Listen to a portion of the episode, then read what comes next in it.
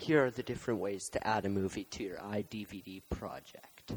Make sure that the menu which you want to add the movie is showing in the iDVD window.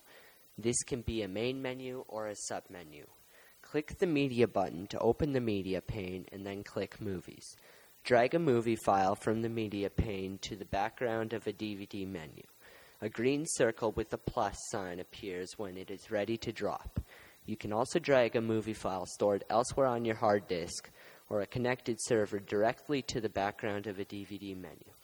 If you add a menu with chapter markers, iDVD automatically creates two buttons on the menu a play movie button and a scene selection button that links to a scene selection menu, which allows viewers to skip from scene to scene in your iDVD.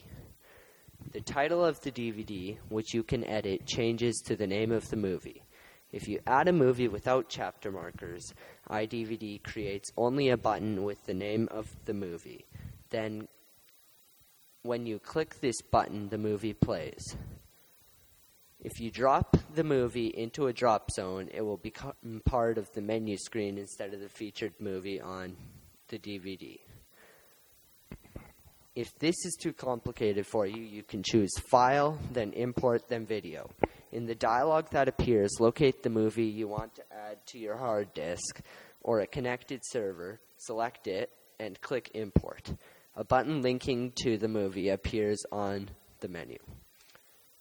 The last way that you can do this is click the Add button, which is a plus sign in the bottom left hand corner of iDVD, and choose Add a Movie. An Add Movie Here button appears on the menu, which you can rename. Drag a movie to the button from the Movies pane or from elsewhere on your computer or a connected server. If you drag the movie with chapter markers to the button, iDVD creates a button with the title of the movie, which links to a submenu with play movie and scene selection buttons.